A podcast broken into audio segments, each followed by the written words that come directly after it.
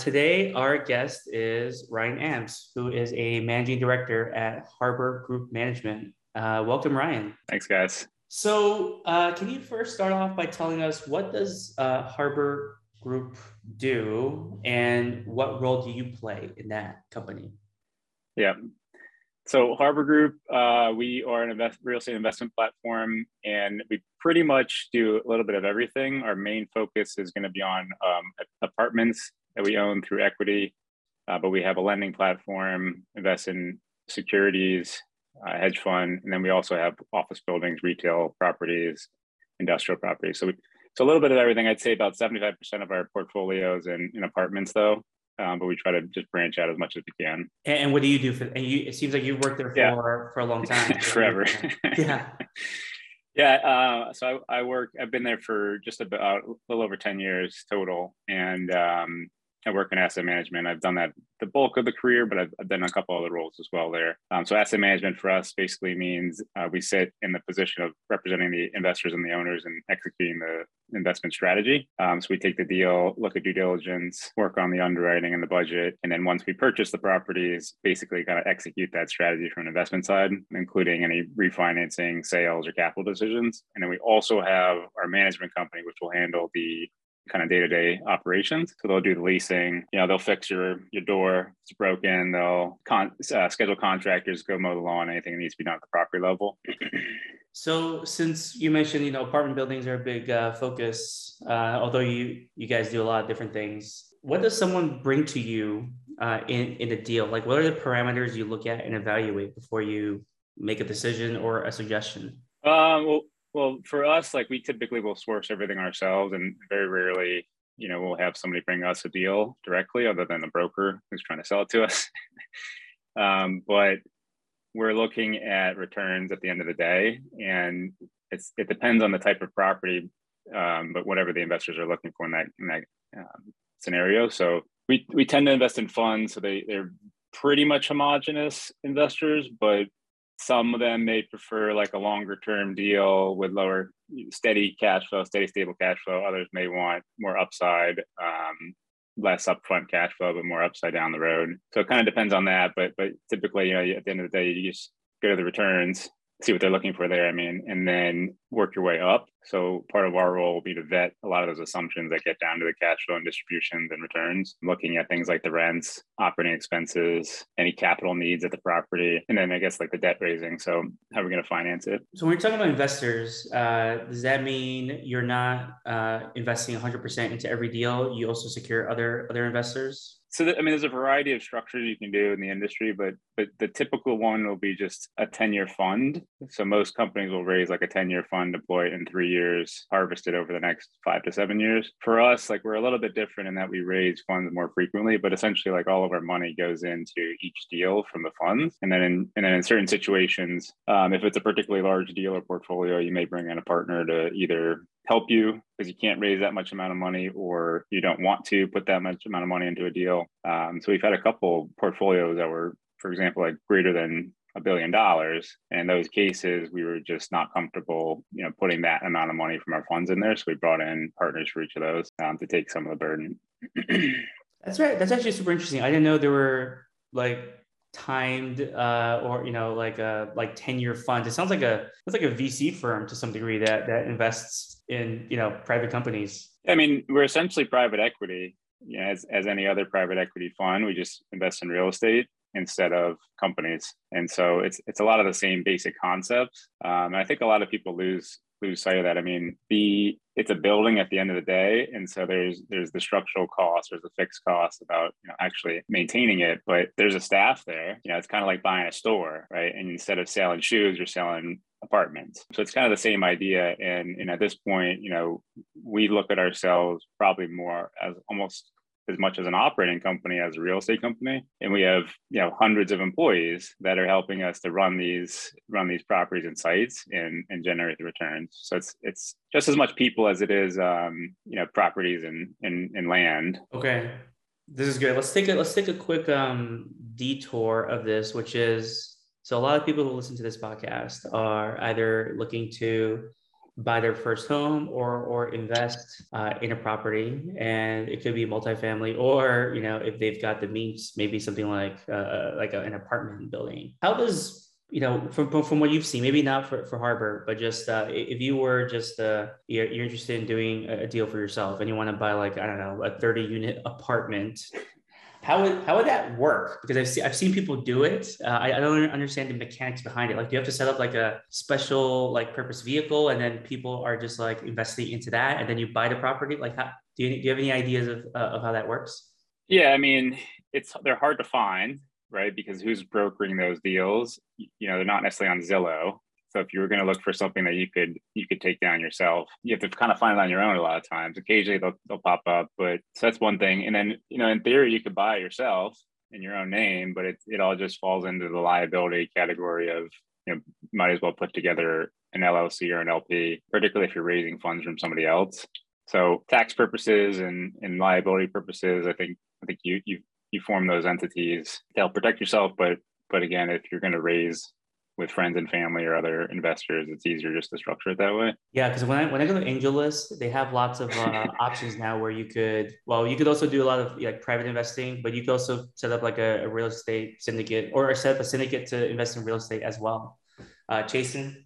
Yeah, uh, piggybacking on what John said, and maybe kind of taking a step back. So, you know, a lot of our listeners are going to be more first time home buyers and they're not probably not taking down 30 unit apartment complexes but i think where you know you can really help them out is uh, is obviously you guys are finding these uh, you know these buildings and these these places um, and, so i imagine like site selection you know state city kind of location is huge for you guys can you maybe shed some light on you know what are the things that you guys take into account when you're when you're trying to find a, a property um, you know, is it school district? Is it population, income? Uh, you know, kind of what are your major factors that maybe people should look for if they're trying to, you know, maybe move out, especially when we're seeing people that are able to move away from the office and work remotely, get other areas, you know, either for primary residences or even maybe a single family residence or a, a duplex, something like that, something residential.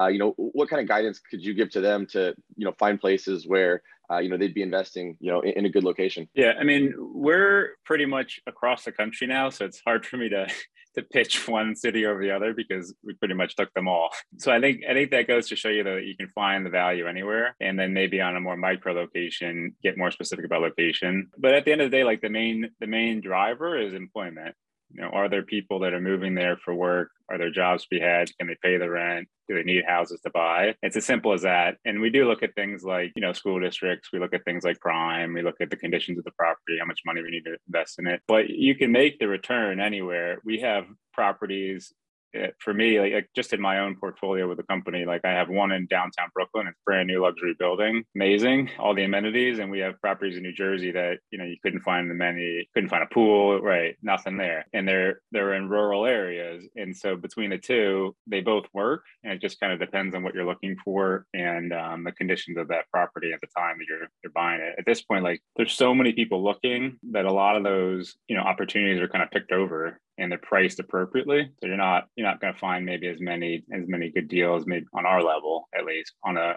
on a smaller individual level, perhaps that's that's the case with like a duplex or house or or something like that, where you may know more about what's going on like local development wise. Um, so I guess that'd be maybe the last thing that we look at is development, but like infrastructure, so like transit, access to highways, access to how do you get in and out of the area, and you may see things like new train stations pop up, or you know bus lines being delivered, or parks being developed that down the road can help your you know, the attractiveness of that area or that property. Hey Ryan, with these uh, properties that you're buying, are you guys buying them, you know, doing the fixes and turning around and selling any of them, getting them up to you know market rate, or are you guys holding on to all of these properties? Yeah, it's a mix. Uh, historically, we tend to hold it for like a relatively short amount of time, for like three or four years, and then sell it and be more IRR focused. Other times though we've had investors come in that just they don't want to sell they just want to have their cash out there earning a return. Mm-hmm. And so we look at them more for like a five to ten year hold you know stable cash flow nothing too exciting but you need to put your money somewhere right? And at this point in the in the market i mean where are you going to put it? Equity is crazy high debt is you know super low rates and so real estate has become kind of that sweet spot of trying to find like safer return, but still get some yield on it. So you mentioned um, some investors want to, uh, you know, sell it. Some or some some investors want to cash flow. Uh, who do you sell it to? Um, it's a lot of just trading hands, right? And it seems like I don't think we've ever bought a property twice, so at least I could say that. But but a lot of times you see the same repeat transactions with the same people. And I think I think some of it is you've just kind of reached the end of your business plan and it doesn't fit in your box anymore maybe you got the return you wanted, or maybe you ran out of money because you spent it all to improve the building and, and you don't have any really cash to improve it left anymore. And it's just time for you to move on. But somebody else will come in with their own plan. Sometimes it's like a hammer looking for a nail, right? You're always looking for something to to pitch. Um, but for the most part, it's been it's been a strong upward trend for so long that there's always something left on the bone. And like cyclically, you, you know, think of just like inherently like styles change. And so take a house or a duplex, like you go renovate the kitchen five or 10 years, somebody's going to want to do it again. Right. And people pay for that because they want, a lot of times they want the newer, nicer thing. And um, there's always kind of that opportunity to, to put your own spin on it. Got it. Uh, oh, Jason, go ahead. Yeah. Hey, Ryan. So, uh, you know, you mentioned that things that are, you know, left over right now, it's kind of picked over, right? The equity market's super hot. Nobody wants to put their money into debt. So real estate is where, where a lot of people are focusing their time and effort.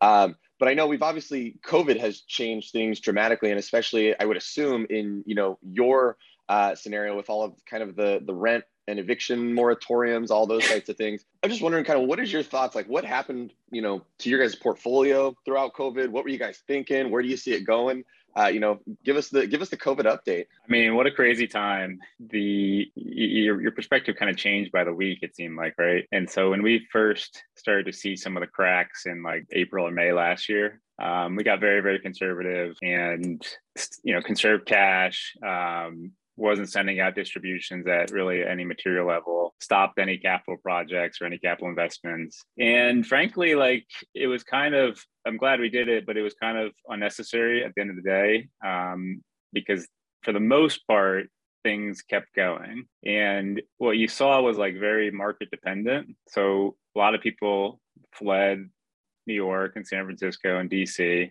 So those markets in Boston, those markets were really, really tough for the last up until maybe like last this June for the 12 months uh, prior to that. But the but the markets like Phoenix and Denver and Texas were super hot.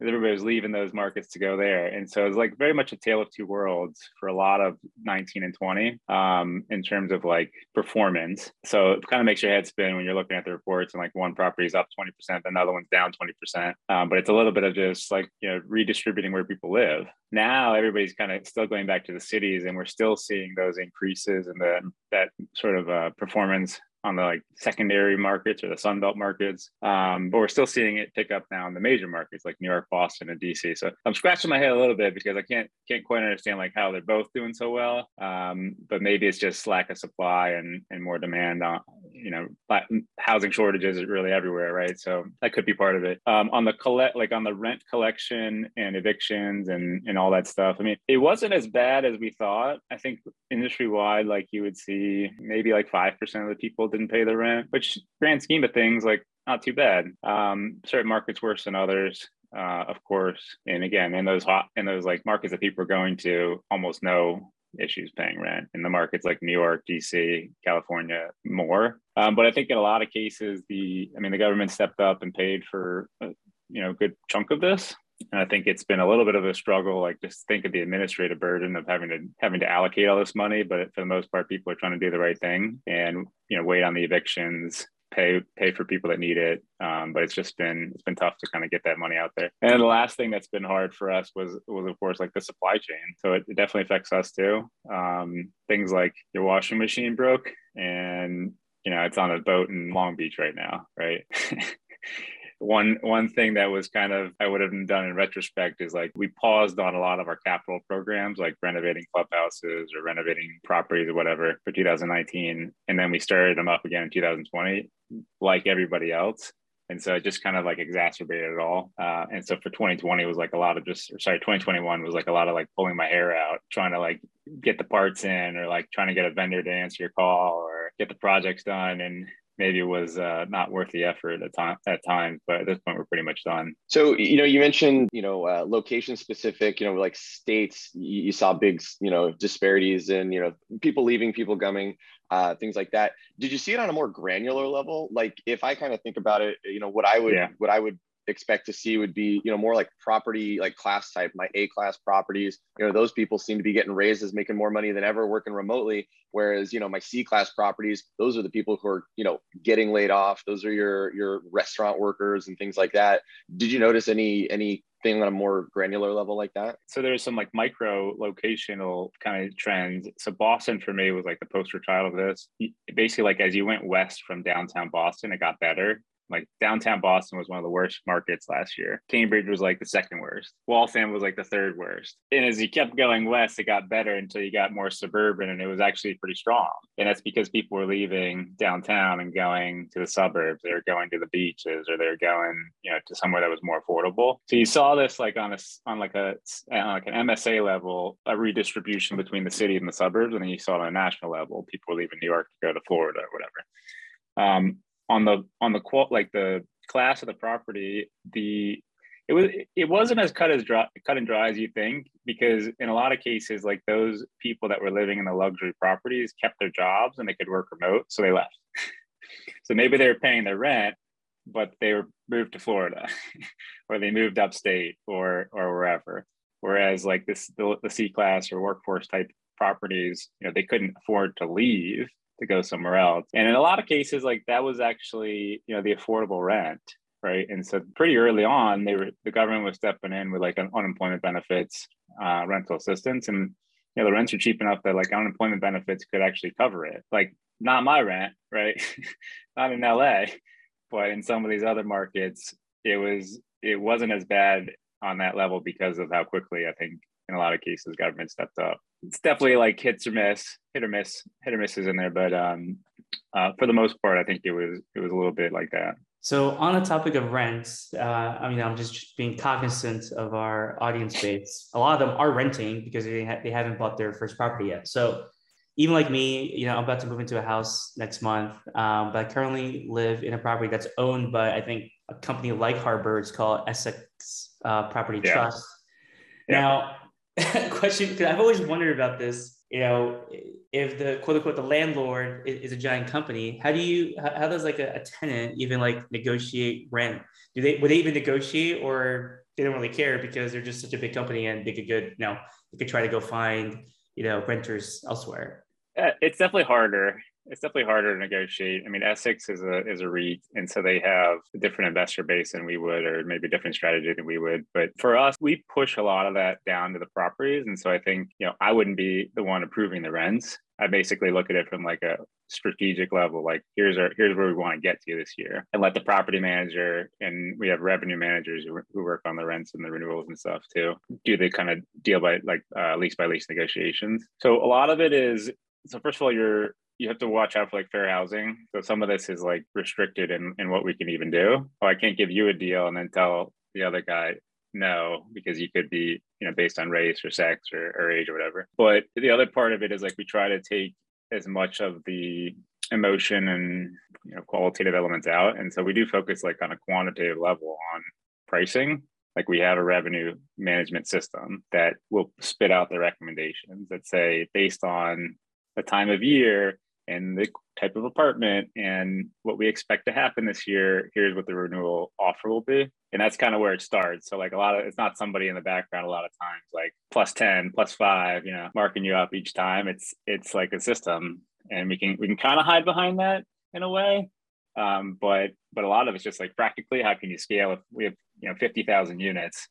So how can you how can you scale if you're if you're looking at all those without that system if you're talking about, uh, you know, obviously, you know, renewal offers and things like that, uh, can you give our listeners any sort of uh, insight into just kind of what is happening with rents. Obviously, home prices have gone up, you know, dramatically. Uh, rents seem to be following now. You know, obviously that would be something where you're going to, you know, be, you know, boots on the ground with that. Can you kind of tell us, you know, what you're seeing there? What what people should expect? Should you think rents are going to continue to increase at a at a um, you know super high clip? It's hard to say. I mean, this is like unprecedented you know never never before seen in my lifetime you know rent growth at properties we could see like 20% it just like how do you even like plan for that? So typically i'm i'm on the more conservative side and, and i you know for the first half of this year like this is crazy like this can't possibly go on and just keep going. So when you think about that's that's so what i was quoting is actually on like new leases.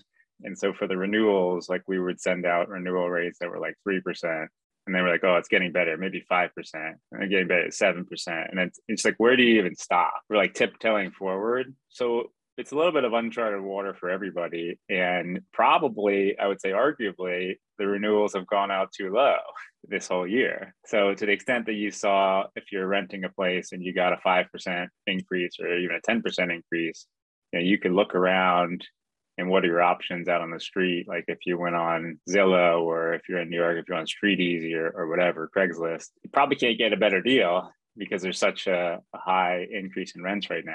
And i think when you look ahead for the most part we expect that to like continue for next year unfortunately. I think a lot of this is just like general shortages in the market right now. People are working from home or they don't want the roommates. And really we haven't built enough as a as a country and we haven't built enough in the right areas. So I think that's like systemic going to continue. Then on the other side though, like there's there's a little bit of an artificial increase in occupancy right now or, or decrease in availability because of the eviction moratorium and because of the rental assistance. California we're at in Los Angeles, like you still can't evict people they're giving rental assistance to people in need, but does that mean like there's less apartments available because of that? I'm not sure. And if those people start to leave, maybe that helps bring the rents down or the renewals down.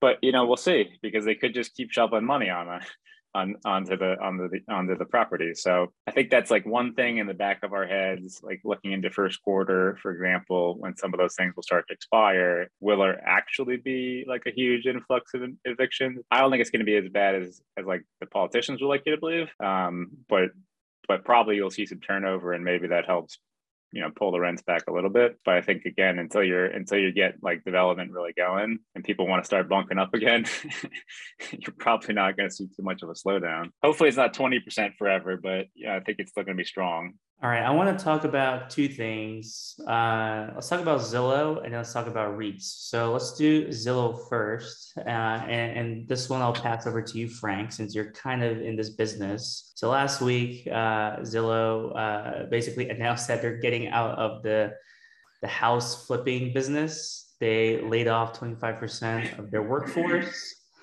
Um, yeah, Frank, I mean, you, are out there, you're, you're flipping houses too. Uh, tell us about have you ever competed against Zillow or, or what do you think about the matter?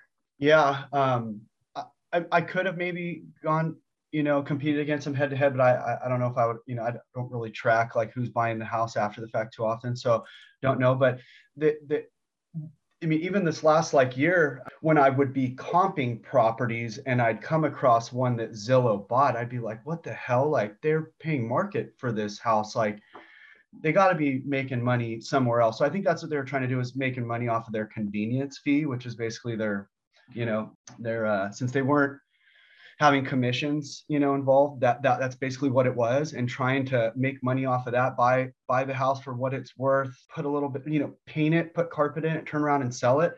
And it was like we're just looking at it like, man, they're seems like they're overpaying for these houses, and then that's and, and ultimately what ended up happening. Why they why they folded. I mean, first, what a week before they said we were going to stop buying for the end of the quarter, and then the next week they pulled out completely. Um, they're pretty underwater on on a lot of those homes. Yeah, they they basically they they got too aggressive at the beginning of the year and were paying. You know, they were competing against the other iBuyers, not necessarily like what I would be doing. So op- offer OfferPad, um, and they were giving examples of you know where they were competing against and they were just paying an extra five or ten thousand dollars more just just to buy the house. So frank so uh, since they have you know i think in the united states 7000 homes they're trying to offload uh, is that an opportunity uh, for buyers? Because you know you were mentioning both both you and jason that there's just not enough like inventory out there. Well now we've got 7000 which seems like a pretty decent number you know, I don't I don't even know if the, the full 7,000 homes that they have are, are on the market. I think that they're looking at ways to offload them. Um, from what I've read, uh, th- they may not even necessarily be putting them on the market. They'd be like selling chunks of them to, to big big investors to you know buy 500 of them at a time or 200 of them at a time. So I, I don't. And the other thing too, like when you read the articles, don't get me wrong, 7,000 is a lot of houses. I mean, they're folding their flipping business, but I mean, how many houses are out there? Even if all 7,000 came across and the whole oh, across the whole, I mean, they were buying all over the United States. It wasn't just like in Orange County or or in LA. So even even if it did like send those full seven, I mean, the inventory so low. I mean, what, right. what would it really do? So, I, in my how did you know? If, how did you know if you were competing with them? Well, I didn't really ever compete with them directly because, like I said, they were they were paying market for the house. Um, right, but how so but how, how would you know? Like, how would I know if they bought it? Like, if you were like bidding on the same house together, I'm just curious. I oh, I wouldn't know. okay. yeah, I wouldn't know during the transaction until they bought it, and then I could look at and see who purchased the property. Um, okay. I'll give you an example, and the numbers might be just slightly off because I'm going off the top of my head, but there was a, a, property in the city of Orange, I don't know, six or seven months ago, and went and walked it, wrote up my offer, and um, missed it by about twenty thousand dollars. I think my number to buy it was eight twenty, and I saw a one million one hundred twenty thousand dollar exit.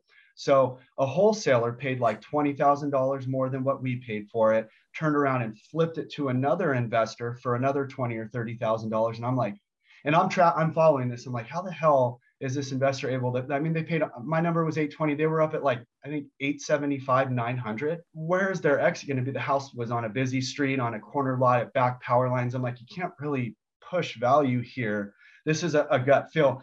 So they turned around fixed up the house put it on the market and sold it for 1,135,000 so $10,000 $15,000 over my exit. Opendoor bought it. I'm like why would Opendoor buy this flipped. What what are they going to do? Like Opendoor bought it, turned around and listed it for one million one hundred fifteen thousand. So they listed it twenty thousand dollars less than they bought. I'm thinking, what, what what is going on? And this was so I looked at it six months ago. Probably took four months for the renovation, the resale, and then Opendoor put it on the market like a month ago. So I've been tracking it. Just a week ago, it went under contract. I don't know who's buying it. I don't know what they're buying it for, but just that whole thing was what we were kind of watching Zillow do. Like what what I, and I, I hadn't seen Zillow bought a flipped property, and I don't even know why Open Door did it. It doesn't make sense to me. I don't understand. Um, uh, Ryan or Jason, any other? Uh, do you guys have any thoughts on the Zillow situation before we move on? Yeah, I don't know too much about it personally. It just seems like, I mean, they took a crack at it and didn't work out, and have some pain in the markets, I guess. But I, I think it's, I think it's tough to like. I think the reason that that they didn't do so well versus like what we're doing obviously scale wise but like the stuff that we're looking at you know there's two maybe three sets of eyes look uh, evaluating these properties before we finally pull the trigger where they're more relying on like a algorithm.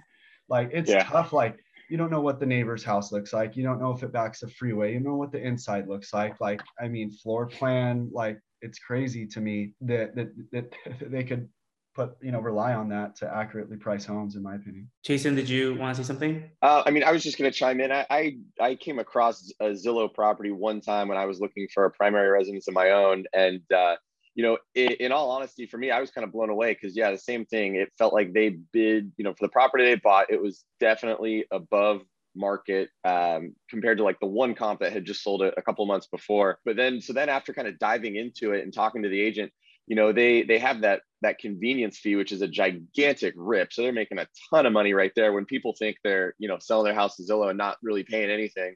Um, so they're really kind of gouging people there um, and then on the flip side, you know, they're paying the, uh, they've, they've obviously got a, an arrangement with the listing agents. So they're not paying a full, a full commission on it. You know, it's a flat fee. I don't know, maybe 2,500 bucks, whatever it is. So there was actually a ton of room for negotiation. Cause I remember nobody was really interested in this property. It was kind of in the heart of COVID before things started going up and the agent was just saying, "Hey, it's a Zillow property.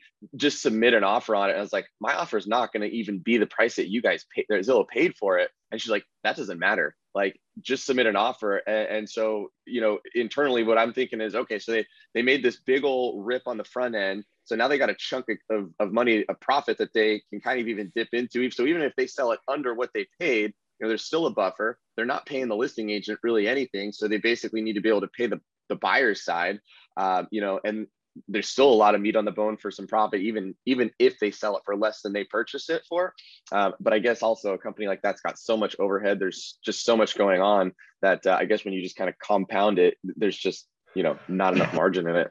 I'll just say, sorry, John, one, one last thing um, to kind of add to like you, you need a, a more local base when in my opinion when you're buying real estate. I read a article in the la times last week and it was talking about specifically Opendoor. And the lady that they were interviewing people that had sold their house to Opendoor and then people that had bought a house from Opendoor and this particular lady that they were talking to, she was a, like a part-time real estate agent, and she was kind of making a point that the people that she was dealing with at Opendoor, they weren't even in LA. I don't even know where they were. They're out of the market. And this lady knew enough that she was a- able to actually tell the person that she was dealing with, hey, hey, wait a second, I'm going to offer you this because this this house is in a bad neighborhood which one and it wasn't. It was one of the better neighborhoods of the city but she told because she was a real estate agent hey this is a crappy area. I, am going to offer you $40000 less than what your list price is. And they said okay and they did the deal and then she's like it was in the good neighborhood but they don't have a local base so they didn't know. And i was just like i can't believe she said that and but it does make sense. I mean you know they're basically dealing with like a customer service person on the phone maybe florida I don't know, Texas and they're selling real estate in Southern California. It's, it's crazy. I think the moral to the story is don't trust this estimate.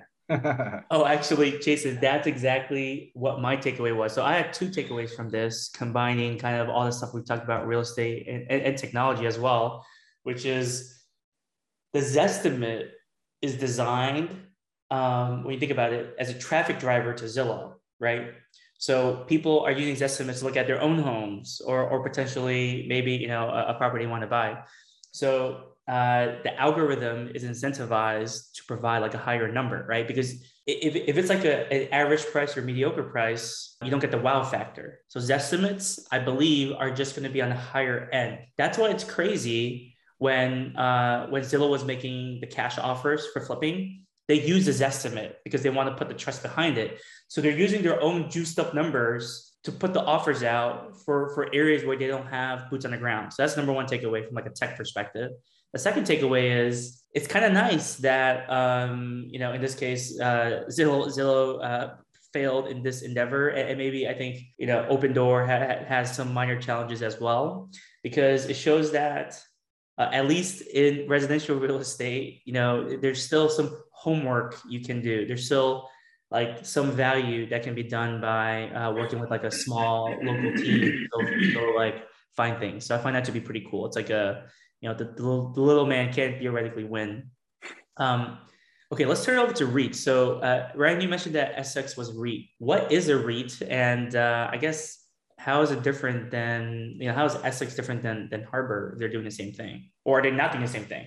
We, will typically like own the same types of properties. At the end of the day, no no different there necessarily. Um, but it's more probably from like a holding perspective. So they they tend to hold their properties longer term, something you can invest in over time and earn that cash flow um, whereas we're more we're almost like a like the flipper of commercial real estate in that sense like we're going in we're improving the property we're changing we're adjust like repricing the rents and then selling it so that that's probably like the main difference and then it's a little bit then it like it's a little bit driven by that kind of drives like what markets they're in. So you see a lot of those bigger REITs in like the New Yorks, the San Franciscos, the LAs, where you get that stability of cash flow and then long term appreciation. You know, when you're holding it for 10 years or so, like LA is a great place to be because it's only going up and up and up. Maybe not such a great place to be in like Salt Lake City or something where you have more fluctuations between the years. So I think that's probably like the main difference. But at the end of the day, like we would,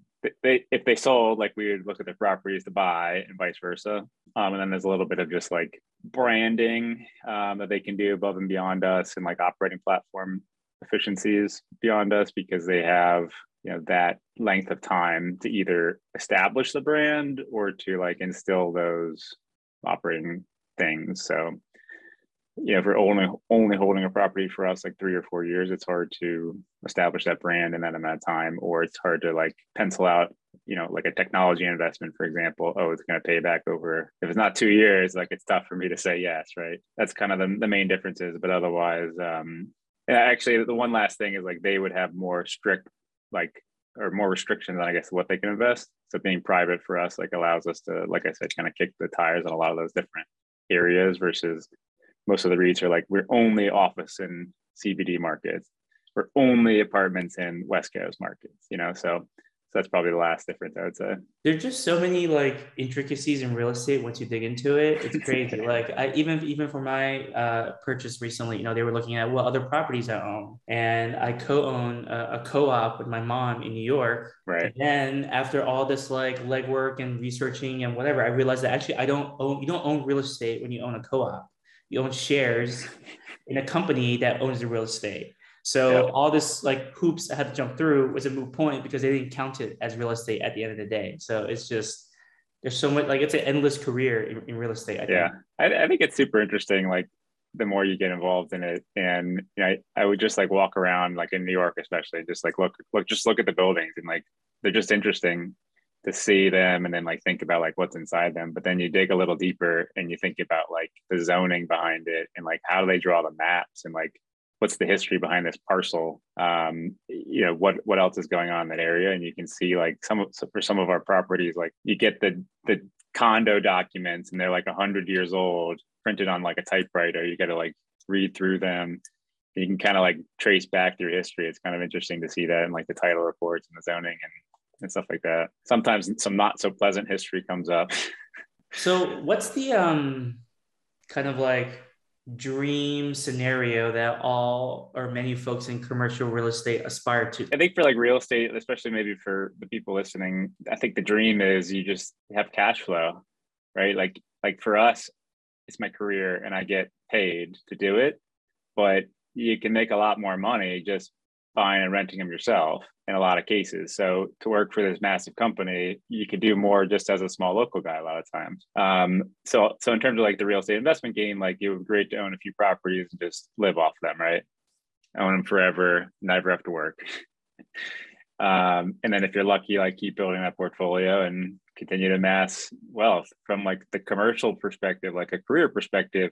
It's a pretty shallow industry, and so you know you have the typical roles of like analysts associates and vps and and, and um, all that stuff but pretty much like three roles it's it's going to source the deals and acquisitions it's source the capital and investor relations or it's what i'm doing which is like running the strategic aspects of the investment.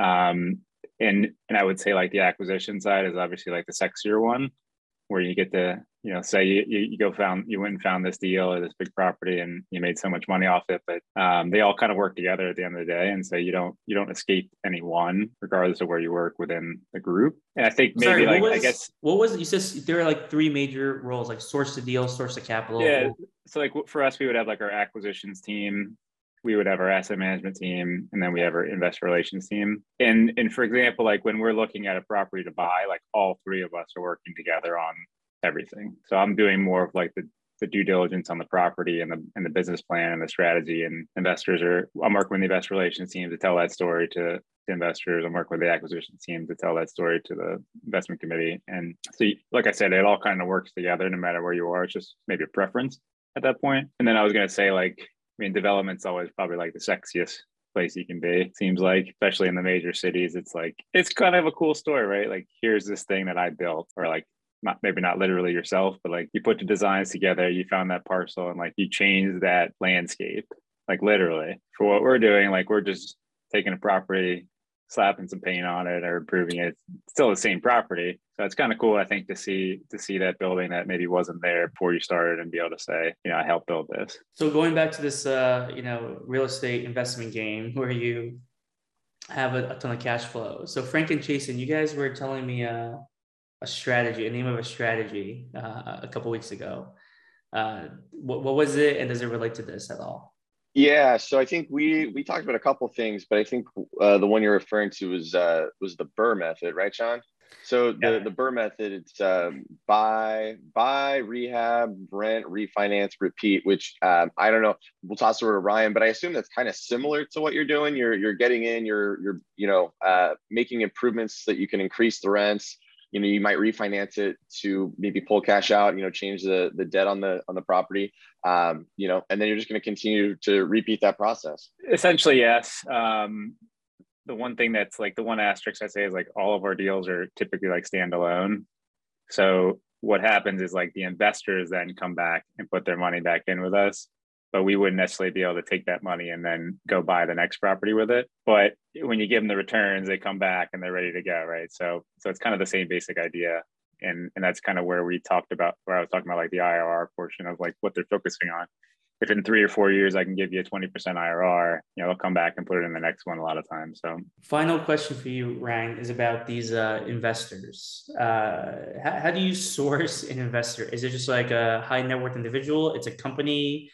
Like you, you have like a Rolodex of people who you've worked with in the past. Like how do you find like new new capital? Like how, how do people even find like, you know, Harbor? Um, yeah, I don't do a lot of that portion of it, but I think in a couple ways, like a lot of it's recurring. So once you get that that BRRRR method going, you can uh, you can kind of recycle it. And so we, a lot of our investors have been with us for 20 or 30 years, and they used to put in a smaller check, and now they have more money, and they're putting in bigger checks. The other thing for us is like we we we like to take down like big portfolios. So we took down a, a 35 property portfolio a couple years ago, two billion dollars, and like once the news gets out, like people will find you, right? To some extent like there's only so many large deals in real estate. It's not like you know private equity or, or any other kind of investment like that where you're buying out companies. Like property can only be so big so when you have a larger portfolio and a larger deal like people tend to gravitate towards you. Um, but there, I mean, there's then there's like other.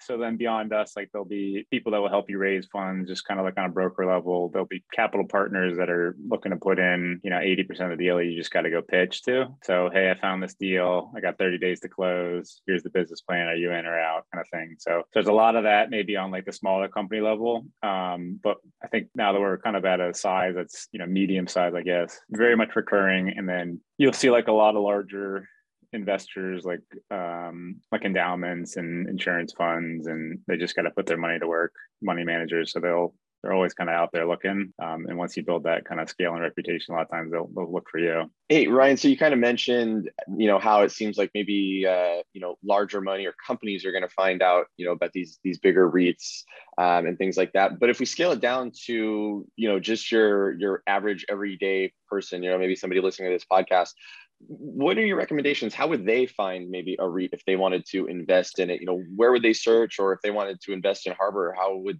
you know how would they make that happen? Um i mean for us it's like like not the word but like institutional investor problem. Like you have to be or uh, accredited investor right? So so that's like a little bit of a stumbling block for some of these companies but i mean all the reits are online you know public information and so you would do your own research based on what's available out there. But i think what's interesting more interesting is you're seeing a lot of this we're seeing a couple things like people wanting to get involved like on the ground like like some of you guys are doing where you're investing in homes or flipping homes or whatever. Um, but there's also like syndications now popping up left and right which I, I don't know like a ton about. I'm trying to learn more about this myself but how can you get into like uh like splitting up the shares in like a even like a house right or or a small property? So i think that is potentially interesting but like at the end of the day you lose, I think, a lot of that control that you probably gain on the smaller level. And why not maybe just get involved in like a REIT instead? And so it's a toss up for me. Like you'd have to really know the people, in my opinion, or you just take the safety of the REIT. Like you're still going to get like a 10% return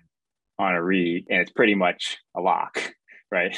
So, so the safety there is, you know, probably much greater, but less upside. They're never going to be huge returns. Um, although I think it's like one of the top performing asset classes like the last 10 years. So hopefully that continues. But I, eh, so anyways, I think, I think you can look at it. I think you can look at it maybe more. I think there's like a lot of benefits of looking at it more like on the um, like local market level or, you know, trying to find your own house or properly define if there's any inventory ever that comes along. But it's, it's kind of being like that time of the market too, where like a lot a lot more people want to get involved. And sometimes I'm like, but why?